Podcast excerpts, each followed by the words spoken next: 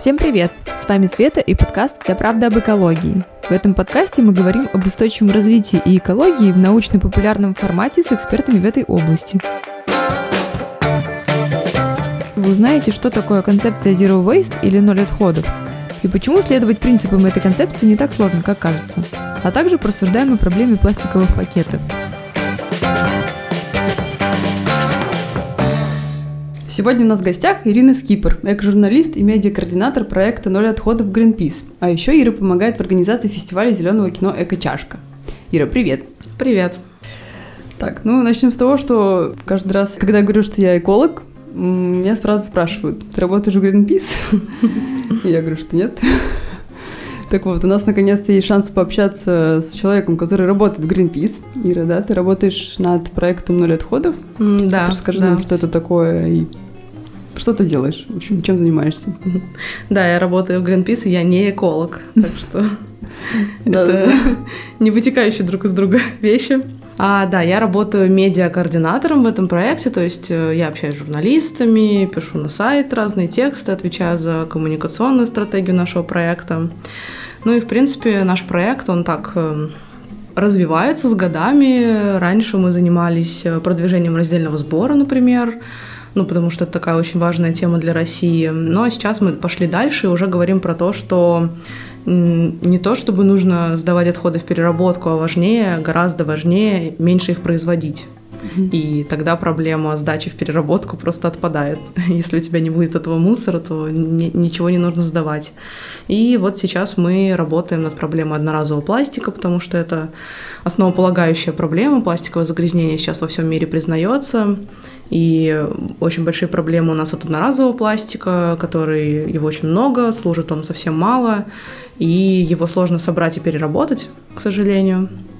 Поэтому мы говорим про то, что нужно от него отказываться, как сейчас, например, происходит в Европе. И мы мечтаем, чтобы в России, конечно, тоже появилось такое законодательство, которое запретит или ограничит отдельные виды одноразового пластика в стране. А у вас вообще есть экологи в Гринписе? Расскажи. Да, у нас есть экологи.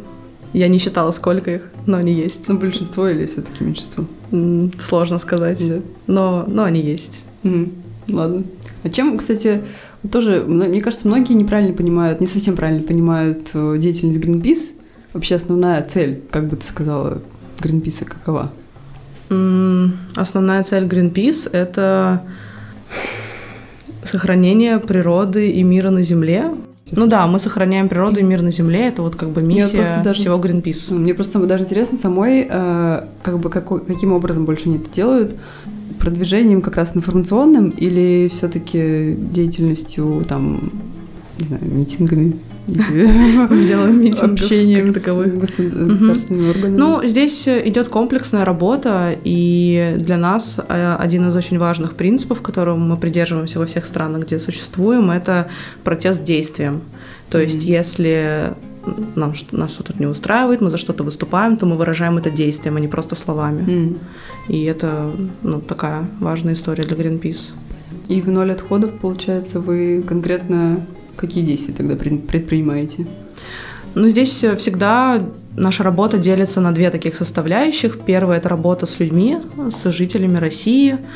А, мы помогаем, рассказываем о том, что на самом деле отказаться от одноразовых вещей это несложно. Mm-hmm. И главное, мы рассказываем про альтернативы что вы не просто от чего-то отказываетесь и лишаете себя, да, вы а, можете обрести что-то другое, более приятное, а, то, что с вами будет гораздо дольше, будет хранить там воспоминания или что-то такое. В общем, ну и плюс мы, конечно, доносим до людей мысль, что самые главные вещи в жизни это не вещи. Mm-hmm. И это тоже наша такая очень большая миссия.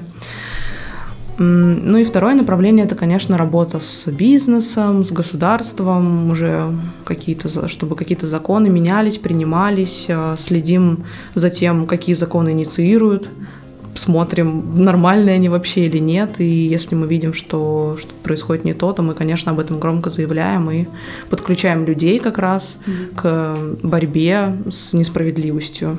Ну, получается, у Greenpeace вообще довольно много силы, что ли, Ну, нам, нам не очень нравится в Greenpeace эм, мнение, что мы очень сильные и мы можем что-то менять, именно мы как организация. Потому что ну, одна тоже из главных миссий Greenpeace это показать людям, что каждый из них э, силен и способен что-то изменить. И мы в этом смысле стараемся сейчас уходить своей работой на второй план и больше вдохновлять людей на изменения. Мы можем помочь советом, например, какой-то экспертизы своей, но гораздо важнее, чтобы люди сами действовали, иначе, если все будет замыкаться на нас, mm-hmm. там, Greenpeace, помогите снять кота с дерева, ну, нам такое пишут, там, Greenpeace, помогите, у меня рубят дерево под э, окном, Greenpeace, у меня свалка под окном, ну и все такое. Это очень сложно, потому что нас мало в организации, мы не можем все проблемы охватить своей работой, и именно поэтому очень важно, чтобы другие люди тоже этим всем занимались, и этих людей становилось все больше, то есть активных жителей, которым не все равно. Хорошо. Да, расскажи, что тебя вообще привело к работе в сфере эко-журналистики, вот именно с экологией связанной, с устойчивым развитием. Да, эта история такая достаточно давняя. Mm. А, Все началось с того, что я просто интересовалась журналистикой еще в школе, а, думала куда-то поступать в эту область. И опять же, еще там в школе, в классе 10 друг меня привел в Greenpeace волонтером. Mm-hmm. Мне было очень интересно, все было так романтизировано, замечательно. И я была и волонтером Greenpeace очень долгое время, и уже училась потом в университете на режиссера, и как-то это все так у меня в голове начало объединяться я решила, что будет здорово свои какие-то уже профессиональные компетенции направлять в сторону э, э, экологии и помогать таким образом там, тем же общественным организациям или э, через журналистику решать какие-то проблемы экологические. И даже когда я училась, одна из курсовых работ у меня была на экологическую тему. Ну а потом я все-таки больше ушла в журналистику, в такую пишущую, чем и продолжаю заниматься в свободное от основной работы время. И это очень круто, мне кажется, когда ну, ты именно свои компетенции какие-то используешь э, дополнительные, э, потому что ну, в какой-то момент просто быть волонтером мне надоело. И мне кажется, это гораздо полезнее миру. А, вот, поэтому да, сейчас я могу себя называть эко-журналистом, и меня очень радует, что сейчас это становится чем-то популярным, потому что когда я пять лет назад начинала этим заниматься, экологическая журналистика это было что-то такое фриковское немножко, очень нужно. редкое, скучное, никому не нужное. И я благодарна тем людям, которые меня окружали, что они увидели в этом потенциал какой-то, меня поддерживали. Ну и сейчас просто сплошь и рядом каждую неделю какие-то большие материалы выходят на экологическую тему, и это меня mm-hmm. очень радует. Почему ты не стала эко-блогером? Потому что я успела стать эко-журналистом. Ну, я не разделяю, на самом деле, особо эти вещи, но на экоблогерство мне просто не хватает времени, потому что там все-таки нужно вкладываться в личный бренд и все-таки достаточно часто что-то постить, а у меня такой, такой подход, ну вот есть время, но я что-нибудь напишу, а чем-то стабильным заниматься, когда у тебя есть основная работа, это тяжеловато. Понятно. Я, кстати, вспомнила просто, когда я выпускалась из э, школы и сказала своей там, директрисе, что я поступаю на экологию, она сказала мне, чтобы быть экологом, надо быть журналистом. Я такая, в смысле? Странно. Видимо, она считала это с той стороны, что чтобы что-то менять, типа, нужно быть а, журналистом. Интересно. Да, я такая сижу, делаю подкаст в итоге. Вот. Как Права была директриса. Да-да-да. Так, перейдем к Zero Waste, собственно. Насколько я знаю, ты активно продвигаешь концепцию и разбираешься в концепции Zero, Zero Waste или ноль отходов. Собственно, и так называется, да, ваш проект? Да. И даже я слышала, что вы с мужем сыграли свадьбу, так что у вас всего один пакет остался отходов неперерабатываемых, да? Все остальное, да. собственно, это были не либо не отходы, либо вторсырье, которое вы отвезли на переработку, либо, да, расскажи нам, как это было. Как у вас получилось все поместить в один пакет, все отходы свадьбы? Это был тянущийся пакет. Ладно, я шучу. Ну, на самом деле, мне кажется, вот сейчас, э, да, в общем, и пока я это все организовывала, так казалось, что ничего прям супер особенного я не делаю. И меня еще до нашей свадьбы уже звали выступать на эту тему. Mm. Я говорила, так, стоп, давайте мы это сначала проживем, потом я оценю и скажу, готова ли я про это рассказывать. А, то есть не хотели, чтобы ты рассказала еще до того, как... Ну, нет, уже после, но звали до этого. И, то есть я а. еще не видела, как это все пройдет, но меня уже звали. Да, это было забавно.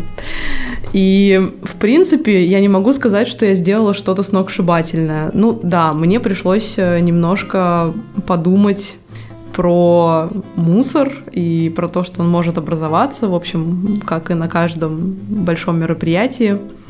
И для меня было сразу очевидно, для нас с мужем было сразу очевидно, что мы будем разделять отходы, которые будут появляться. И нам просто очень повезло, что мы праздновали свадьбу за городом. И вот в этом доме, где мы праздновали, там люди компостируют, mm-hmm. компостируют органические отходы, и я спросила, можно, а можно нам свои туда тоже скинуть? Они такие, да, конечно, пожалуйста. И все, то есть мы решили самую главную для меня лично проблему, mm-hmm. это куда деть органические отходы. Поэтому все остальное было вторсырьем, ну и там какая-то мелочь э, уже оставшаяся стала, стала просто мусором, да, поэтому получился такой маленький пакет. Ну и там просто приходилось думать про декор в основном на самом mm-hmm. деле, чтобы он был не одноразовым, потому что часто декор одноразовый, какие-то там шарики, не знаю, лепестки роз, э, конфетти. Да. А вот. цветы, я читала, у вас были местные, да? То есть не привозные никакие? Ну, я старалась. Mm-hmm. Я старалась так сделать. И постоянно мучила по этому поводу декоратора, которая утверждала, что цветы из Голландии самые лучшие. Да. Но мне удалось э, переломить эту позицию ее, и в итоге она просто пошла по бабушкам возле метро спрашивать, да, спрашивать, могут ли они обеспечить поставку цветов в определенный день. Бабушки не смогли ей гарантировать, поэтому она просто поехала на свою дачу и у соседей купила цветы. Ну, там так получилось, что привозные все-таки были, но их было прям совсем минимальное количество. Mm-hmm. То есть мы большую часть покрыли нашими локальными цветами. И климатический след, вот это все, самолеты, мы это смогли mm-hmm. немножко побороть. И еще было интересно про еду тоже. То, что вы брали ее откуда-то да, да, мы брали, мы звали ребят из активистского кейтеринга «Еда спасет мир». Это мои хорошие знакомые. Просто проблема еды меня очень сильно давно волнует. Треть еды на планете выбрасывается, и я при этом понимаю, сколько людей голодает. И это, ну, правда, очень страшные цифры, и я никогда не понимала, как это происходит, и мне очень хочется с этим что-то делать. Поэтому вот ребята из этого активистского кейтеринга, они спасают еду. В общем, это те продукты, которые у них не выходят срок годности, то есть их можно есть, э, не боясь за свое самочувствие.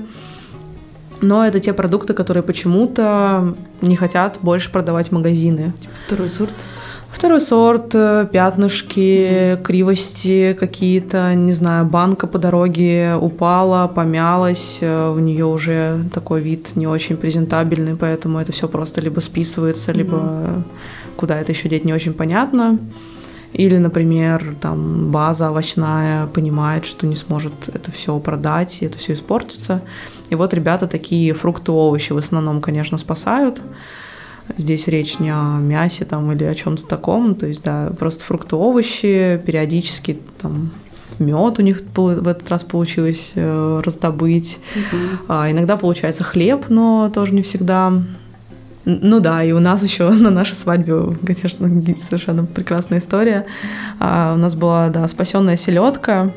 Это Для меня это до сих пор какая-то трешовая история. Я теперь себя чувствую немножко фриком после этой истории. Эм, да, есть у нас в городе проект, который занимается детским образованием, таким неформальным, и у них есть программа по зоологии, и там дети учатся препарировать э, животных. Вот, например, они эту селедку несчастную препарировали, чтобы посмотреть, из чего она состоит. То есть детям закупили хорошую селедку, много, там, по-моему, килограммов 150 50 эдак. Дети ее радостно все препарировали, узнали, из чего она состоит, и больше эта селедка никому не была нужна. И ребята из этого проекта, они все-таки молодцы, потому что они не просто ее выбросили бездумно, они начали думать, куда ее можно пристроить. И через фудшеринг очень много раздали. Ну и вот э, мои ребята из активистского кейтеринга перехватили себе так тоже несколько кило- килограммов этой селедки и сделали из нее форшмак, такой паштет селедочный, засунули там большую часть в морозилку, конечно, чтобы она жила там. И да, у нас на свадьбе были бутеры из этой из этой селедки. Никто ничего, конечно, не заметил. Все было хорошо, но я попросила заранее ее приготовить, чтобы мы все проверили, что все в порядке с ней. С ней, естественно, все было в порядке, но мы вот спасли, спасли продукты. Я так считала, что ну несколько десятков килограммов, наверное, мы спасли там овощей, фруктов, вот этого всего. Круто, очень круто. Ладно. Так, а, да, продолжая разговор о концепции ноль отходов. Ты ходишь в магазины ноль отходов, Zero Waste? Сложно перестроиться с обычных магазинов на так- такого рода магазины?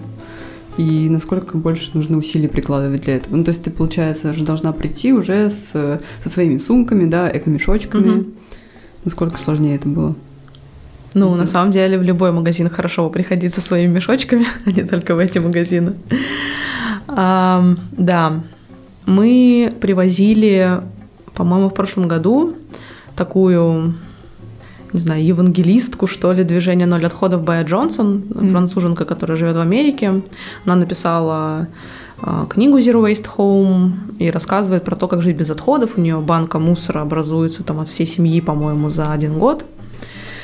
И мы ее повели по нашим магазинам, по рынкам, после чего она сказала, что вы вообще счастливые люди в России, у вас в стольких местах можно купить без упаковки продукты, что в Америке это сделать гораздо сложнее, чем там или во Франции, например. А, то есть именно из-за рынков? А, Из-за того, что на самом деле у нас довольно много развесных продуктов продается. Мгм. Условно, ты идешь в Ашан, там крупы, орехи можно купить на развес. Мгм. Если ты не используешь пакеты, которые там в Ашане, а берешь свои, пожалуйста, у тебя получается такой zero waste поход в Ашан. Ты идешь в какую-нибудь условную пятерочку и покупаешь яблоки в свой мешочек. Мгм. Все, пожалуйста, у тебя тоже zero waste поход получился. Ясно, что не со всеми продуктами так получается, и именно поэтому круто, что появились zero waste шопы, где, в принципе, все без упаковки. И я туда хожу достаточно редко, но за конкретными продуктами. Например, они продают зубную пасту без упаковки. Это очень круто, потому что больше нигде ее не найти. Куда ты ее кладешь, например? Да, я, кстати, еще ни разу не покупала, потому что у нас возле дома Zero Waste Shop появился совсем недавно, и мы не знали, что там есть эта паста, вот зашли, узнали, а мы так, если закупаемся, то мы закупаем много всего и сразу, поэтому у нас дома еще живет паста в упаковке, и мы Мгм. ее пользуем. Но в целом для нее подходят, вот мне, как коллеги мои делились, которые уже этим пользуются, такие баночки с э, дозаторами. М. То есть ты нажимаешь на дозатор, как будто крем выдавливаешь, а у тебя там паста. Ну, и ты ее на щетку, и все классно работает, да. Никогда не задумывалась, что можно реально так использовать. Да, я тоже, они для меня мир открыли. Я Мгм. думала, что я просто куплю в банку и буду, не знаю, там как-то щеткой туда залезать или что-то. Порошком. Да. Там продается помимо зубной пасты порошки, например, э, мыло, продается масло на разлив подсолнечное. А как они просто с- связываются с поставщиками и договариваются о том, чтобы они поставляли им из упаковки это все? Ну да, без упаковки, либо в очень больших объемах. Это тоже Мгм. помогает снижать упаковку. Ну и плюс они выбирают вид упаковки. Мгм. Просят какой-то более экологичный или, например, оборотную тару, да, тебе привозят Мгм. что-то в каком-то большом мешке, ты можешь его потом использовать еще раз или в каком-то ящике, например.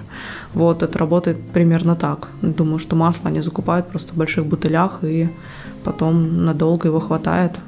И такие у них интересные продукты. Можно шоколад на развес э, покупать. Мне очень нравятся урбичи.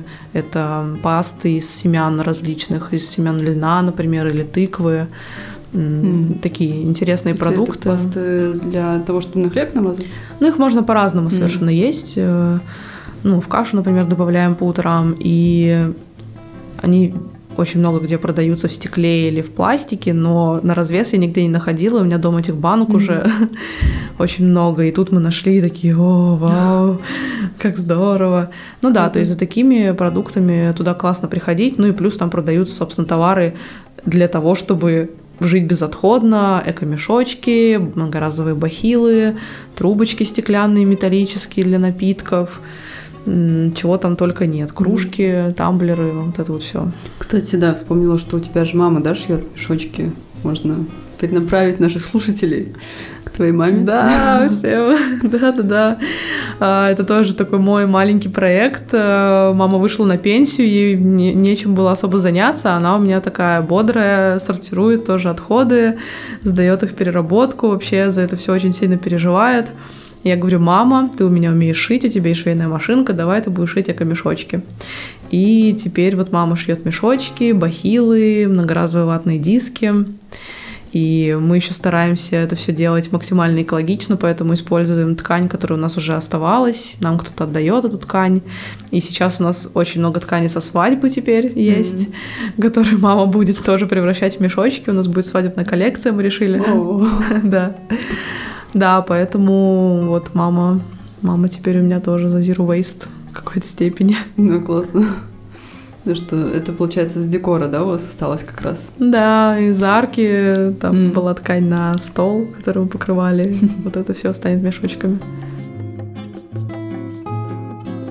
Да, и, кстати, тоже, говоря о магазинах, э, помню, у вас была акция с тремя билбордами, прям как в одноименном фильме. И вы писали вот, может, вспомнишь цитаты, прям, что вы писали конкретно на билбордах для пятерочки, mm-hmm. да? Да, там что-то типа миллионы ваших пакетов убивают природу. Как же так пятерочка? Вот что-то mm-hmm. из серии там было написано. Ну, то есть вы продвигали, опять же, от Greenpeace, да? Да. Эту акцию по... Что, чего вы хотели вообще добиться изначально от mm-hmm. пятерочки? И получилось ли?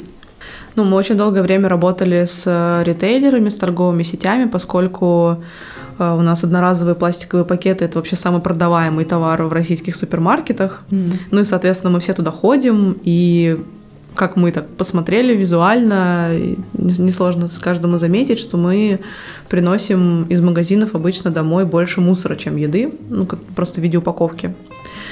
И мы очень много работали с ритейлом, чтобы как-то это изменить. В основном мы начинали с пакетов, конечно, говорили про то, что нужно отказываться от бесплатной раздачи пакетов, как было, например, в том же Ашане раньше. Но я говорю про пакеты майки сейчас, в mm-hmm. которых все продукты можно унести домой.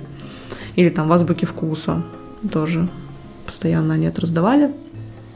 Ну и говорили про то, что вот когда вы откажетесь от э, вот этой истории, то нужно постепенно просто снижать и вообще отказываться от пакетов, предлагать людям побольше альтернатив, многоразовых сумок, превращать их в дисконтные карты, например, как это в некоторых э, европейских странах делают.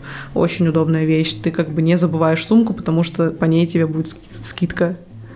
Подожди, как это работает еще раз? Э, по карте они покупают ну, смотри, ты отказываешься от пластиковой карты скидочной, вместо этого магазин выпускает многоразовые сумки, на которых есть, например, штрих-код определенный, и ты с этой сумкой ходишь в этот магазин, А-а-а. и у тебя есть эта сумка, и тебе скидка, как будто бы ты постоянный покупатель. Ну, то есть, угу. очень круто, да, и мотивация не забывать эту сумку дома, да.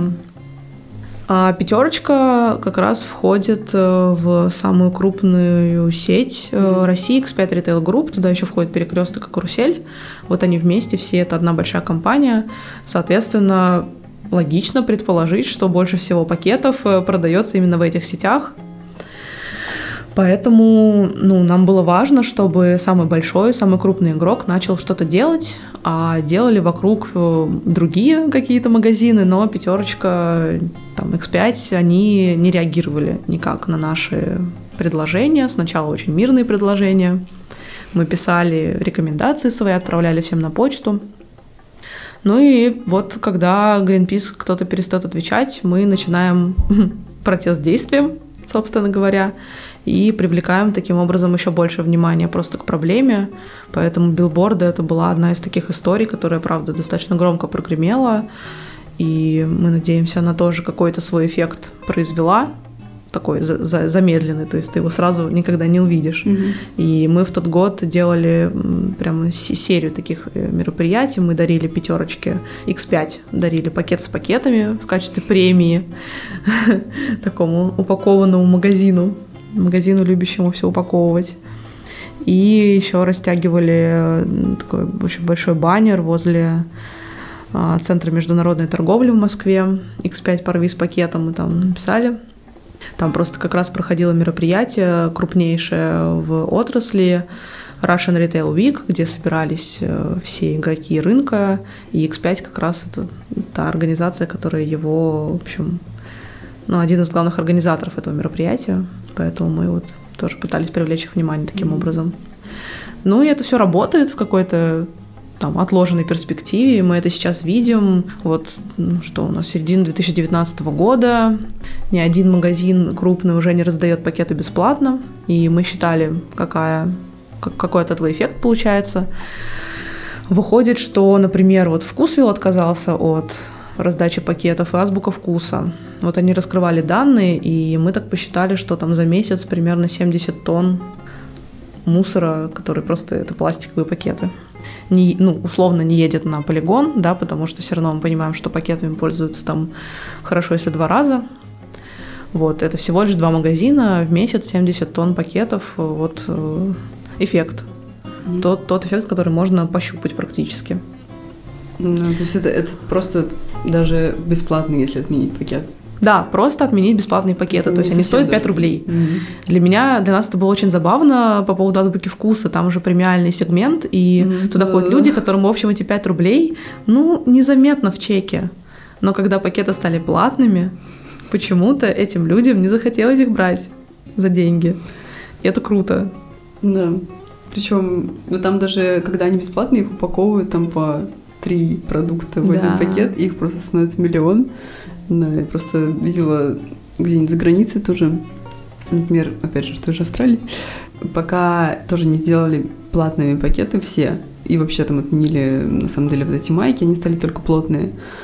Я просто смотрела, как в накасе упаковывают продукты, они реально складывают отдельно, во-первых, по видам продуктов, то есть если у тебя две крупы, они положат эти две крупы отдельно. Если у тебя три сырка, они положат три сырка отдельно. И все это по разным пакетам. И это мне просто сердце кровью обливалось. Но потом это отменили, слава богу. Товарное Мгм. соседство. Да, мы с Афишей сейчас делали эксперимент, э, заказывали системы доставки разные, проверяли, да. как много упаковки там, потому что это же тоже огромная проблема. И вот мне рассказывали, что там Ашан, например, доставил им жевательную резинку в каком-то пластиковом пакете, который почему-то был завернут в бумажный пакет, и все это было зацеплено степлером. Мы не Зачем? поняли вообще, что это было. Ну, у кого в итоге меньше всего упаковки? Честно говоря, не помню, потому что эксперимент проходил в Москве, и мы его еще даже не выпустили. Это все на видео записано, и будет А. такой видео эксперимент. Вот. Но, в общем, можно сказать, что ни у кого, потому что у всех было все равно там несколько пакетов, все, все в упаковке. А если вот по своим наблюдениям ты, вы еду не заказывали, не пробовали? Так, вот такой эксперимент. Мы, да, мы развлекались один раз с Яндекс Шефом. М. Было интересно посмотреть, сколько мусора они нам привезут. И привезли очень много мусора. Мгм. Просто очень-очень много мусора. Эти все маленькие мензурки, там, где чуть-чуть корицы, Мгм. чуть-чуть кунжута мы вам положили. Все в отдельных пакетах.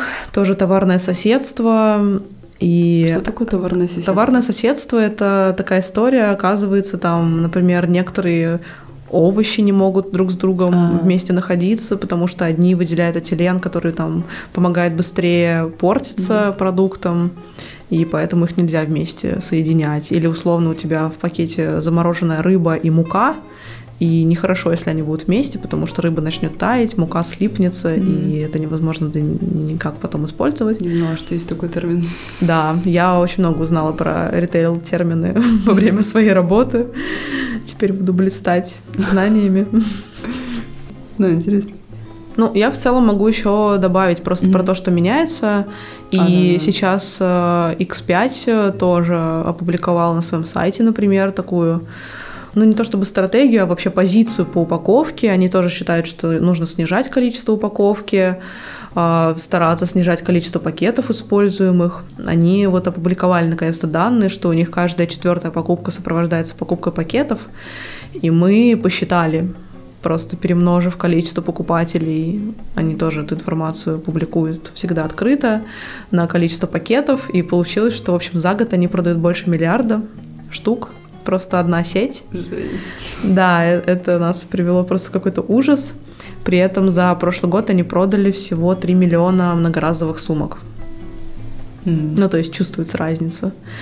А, но надеемся, что просто тенденция будет. А сколько у них магазинов примерно? Я, я не помню, если Очень много, честно. Ну, очень много, да, по всей России практически они работают. Наверное, не только Россия, СНГ еще, наверное, да? Да, не знаю, не, мне кажется, что это только, только Россия. Да. Уже ужас. Да, да, это кошмар. А, Реально, но- когда да. начинаешь уже углубляться в цифры, мне кажется, это просто ты приходишь такой ужас. То же самое с э, выбросами от мяса. Никто даже Да. не подозревает, да, на- насколько огромное это количество вообще. Мгм. Ну вот мы поэтому очень любим цифры, а ритейлеры не очень любят их публиковать, потому что ты начинаешь простой математикой заниматься, перемножать там вес пакета на количество и получаешь такие страшные цифры этого пластика, что, стра- ну, правда, страшно становится. Но меня все-таки радует, что да, тенденция есть сейчас. Очень много покупателей призывают магазины отказываться от излишнего пластика. Все уже поняли, что хватит, мы этим наелись уже этим пластиком. И Вкусвилл, например, признавался, что у них, кажется, э, каждое второе обращение вот в службу поддержки ежедневно связано с темой экологии. И очень много связано с темой упаковки, когда вы откажетесь от пакетов, М. когда вы там замените упаковку на перерабатываемую. То есть это реально очень волнует людей. Магазин это видит и начинает меняться. В основном, к сожалению, это ну, все вытекает просто в то, что они начинают принимать вторсырье в каком-то виде в своих магазинах. Например, ставят пандоматы для приема М, бутылок. А, Вот. Но мы считаем, что это как бы такие полумеры, потому что они опять же начинают бороться с тем мусором, который они уже сами произвели. И э, круче, гораздо круче это делать так, чтобы просто было меньше упаковки на полках. Надеюсь, мы к этому придем. Ну, круто. Это как раз о том, что многие сомневаются, что потребитель ничего не значит, ничего не может сделать, да, чтобы производитель отказался от чего-то. Очень хороший пример. Да. И да, видела у тебя была статья, которая называется «Почему экопакеты Wildberries еще хуже пластиковых». Так вот, можешь объяснить, почему же? Потому что я слышала тоже многие совершенно не подозревают, что бумажные пакеты далеко не намного экологичнее пластиковых, потому что, собственно, много ресурсов да, затрачивается на их производство. Так вот, почему экопакеты вот не, не экологичны? Я надеюсь, что когда-нибудь их перестанут называть экопакетами, и нам станет всем легче жить. А Что вообще подразумевалось под их экопакетами? Ну да, они заявляли именно так в этой формулировке, поэтому нам пришлось поискать, что же они имели в виду. Но, конечно, сейчас э, в основном экопакетами называют биоразлагаемые, оксоразлагаемые пакеты, которые якобы очень быстро растворяются в нашей земле и ничего не происходит, но это неправда. Что касается именно Wildberries, они очень громко отказались от обычных пластиковых пакетов и перешли вот на, на вот эти эко-пакеты. И судя по тому, как они рассказывают про эти пакеты, это так называемые оксоразлагаемые пакеты, то есть это пакет, который состоит из пластика, но в него добавлены определенные определенные вещества, которые помогают этим пакетам быстрее распадаться на микропластик. То есть они действительно довольно быстро из глаз исчезают, ты их не видишь, но микропластик остается. Проблема микропластикового загрязнения сейчас тоже всем известна. И просто этот микропластик продолжает путешествовать по нашей планете, попадает в воду, мы потом ее пьем. Ну, всем уже тоже известны эти исследования ученых, да, Мгм. которые находят уже, где только они не находят этот микропластик. И в теле про- человека, да, Да, и в соли, и в пиве, и просто в питьевой воде, поэтому вот, собственно, к чему приводят эти оксоразлагаемые пакеты. И сейчас та же самая Европа, Евросоюз, они прямо отказываются. Вот, то есть с 2021 года у них там не будет пластиковых тарелок одноразовых, стиков для размешивания сахара, там палочек, трубочек и в том числе оксоразлагаемые пластики. То есть они выпустили целую большую позицию потому, ну, почему, собственно, ну, вот, вот это вообще не решение никакое. А есть еще другой вид э, пластиковых пакетов, которые биоразлагаемые и полностью состоят из каких-то природных материалов. Ну, у нас все природные материалы в целом. Я, я скорее имею пищевые, имею в виду пищевые материалы, например, кукурузный крахмал, mm. ну или вот какие-то аналоги. И действительно, эти пакеты называются компостируемые, они распространены, в принципе, в Европе сейчас достаточно хорошо. Но с ними тоже есть проблема. Они тоже одноразовые, это во-первых. Во-вторых, э, нужно подумать о том, что нам необходимы дополнительные поля для того, чтобы выращивать условно ту же самую кукурузу, но не кормить ей людей, а делать из них из этой кукурузы пакеты, которые служат нам один раз, потом мы их выбрасываем. То есть такое странное использование ресурсов нашей планеты. И еще одна проблема в России с эм, этими пакетами в том, что они компостируемые, а в России нет системы промышленного компостирования отходов. Мы не разделяем органику от неорганики. И это все идет на свалку. Угу. А если это все идет на свалку, то вся органика на свалке начинает выделять метан, парниковый газ, который влияет на изменение климата. А про это мы говорили в третьем выпуске нашего подкаста. Вот так вот. Все замкнулось. На случай, да, да, да. Да, и поэтому эти пакеты компостируемые, они э, ну, просто дополнительную создают, э, дополнительная органика, которая едет на полигоны, и, собственно, метан дополнительный тоже производится. То есть это тоже не решение. Mm-hmm. И бумажные пакеты, к сожалению, тоже не решение, потому что если брать весь цикл, да, весь цикл, мы не смотрим, да, очень классно, если там животное съест бумажный пакет, оно не умрет, как от пластикового. Круто. Но если смотреть весь цикл, как, какое у нас очень грязное производство бумаги, mm-hmm. и даже переработка бумаги какая грязная, то становится понятно, что на самом деле это тоже не альтернатива. И именно поэтому мы, конечно, выступаем за то, чтобы люди переходили на многоразовые. На многоразовые пакеты, многоразовые сумки. И просто именно с помощью того, что мы будем много-много раз одним и тем же пользоваться, это сможет снизить, снизить э, воздействие на природу негативное. Да, печально. Ладно. Ну и напоследок хотела узнать твои топ-5 статей. Вот ты очень, очень много пишешь, да? Статей вообще видела очень много. Вот какие твои топ-5? Ну, я бы не сказала, что я много пишу, мне кажется, я много да. ленюсь. Или хотя бы топ-5 э, направлений, в которых ты пишешь. Угу. Ну, на самом деле, да, я, я так подумала заранее, заранее об этом вопросе. И, ну, из такого прям интересного, да, я могу перечислить, я не знаю, ты там в конце подкаста ставишь ссылочки, да, там, что, что, что-нибудь такое класс. Um, да, мне очень нравится история, которую я писала для сайта Greenpeace э, про магазин без упаковки. Mm-hmm. Первый, на удивление, в России открылся в Бийске. Это странно. Это, да, это Алтайский край. Uh-huh мы туда летали посмотреть, как это все выглядит. Вот самый неочевидный город для магазина без упаковки — это Бийск, мне кажется. И я общалась, собственно, с создателями этого магазина, там такая милая семейная пара.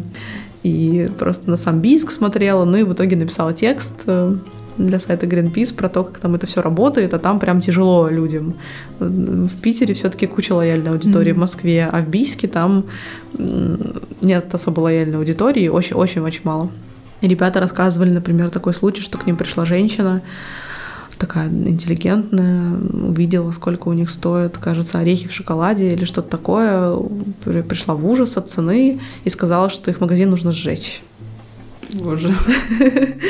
Да, так что... Люди не готовы просто были для ну, да. магазина. Но ребята работают до сих пор, я очень рада, они просто вопреки. Они mm-hmm. вот это ребята вопреки, и я очень надеюсь, что у них все будет хорошо, и они раскачают Бийск. А, еще, если говорить про сайт Greenpeace, у нас э, я делала такой тоже серийный, э, серийный проект, называется «Ничего лишнего». Я писала истории женщин, именно женщин, которые спасают планету от мусора, назвала, назвала это примерно так. То есть мы брали женщин, у которых есть свои проекты э, в области вот, вот именно решения мусорной проблемы, и я делала с ними истории. Там их вышло штук 20, наверное, на нашем сайте. Их можно найти по одному и тому же тегу, ничего лишнего. Там, например, я брала интервью с руководительницей отдела устойчивого развития России Икея mm. Наташей Бенеславской. Или брала интервью у девушки, которая запустила свой проект, она шьет многоразовые прокладки. И у нас не получился такой феминистичный, экологичный разговор, очень долгий и классный на тему того, вообще про табуированность темы, про то, почему это плохо, про то, почему там многоразовые прокладки это экологично и, и полезно для здоровья, да, и вообще вдохновила очень много своих коллег, в общем, этим интервью. А, тоже выходила история про девочку, которая в Москве из пакетов делает дождевики модные. И там э, в Америку летала на показ какой-то модный с этими дождевиками, да. А, есть там у нас в Питере производство, которое шьет многоразовые подкузники. А, есть девочка из Тюмени, которая в Тюмени открыла магазин без упаковки тоже. Ну, в общем, много таких очень классных, вдохновляющих историй. Я рада, что получилось их собрать. Так что welcome. Можно их почитать и найти для себя что-то интересное. Ну, статья на афише про нашу свадьбу. Тоже можно ее почитать. добавлю ссылку. Да, ну и для таких дел я еще пишу тоже на экологическую тематику, поэтому там, если забить имя, фамилию мою, тоже можно много всего найти. А, там моя любимая история про ночлежку и ну, питерский проект, который помогает бездомным людям. Они запустили такую ма- маленькую историю про то, что сейчас их подопечные, несколько женщин шьют эко-мешочки прямо на территории приюта, на Боровой у них там есть швейная машинка, и вот женщины немного зарабатывают на этом деньги, шьют мешочки, им тоже отдают ткань ненужную, и вот можно приобрести эти мешочки, помочь ночлежке таким образом, помочь этим женщинам, и они так э, немного работают, тоже социализируются. Мне кажется, совершенно потрясающая история. Тоже вот я писала, mm-hmm. брала интервью мастериц. Ну, я думаю, наверное, все на этом. Или, может, что-то еще добавишь? Хочется сказать пожелания нашим слушателям. Да, используйте побольше многоразовых вещей. Помните, что вообще вещи это не, не самое главное в жизни. И тогда все будет круто. Да, и верьте в то, что вы можете что-то изменить, а не только Greenpeace придет и все исправит. Вот. Мы, мы надеемся, что мы все очень сильные и классные. Greenpeace морально поддержит. Спасибо большое, Ир. Да, Спасибо. Мне кажется, сейчас все захотят сразу пойти купить себе многоразовую сумку и перестать пользоваться пластиковыми пакетами. Класс, я буду рада. Да, ладно, спасибо большое. Угу. Сегодня мы с Ирой Скипер поговорили о концепции нуль отходов. А еще Ира рассказала о проектах и акциях Greenpeace и объяснила, почему так называемые эко-пакеты еще хуже пластиковых вами была Света и подкаст «Вся правда об экологии». Оставайтесь с нами и всем отличного дня!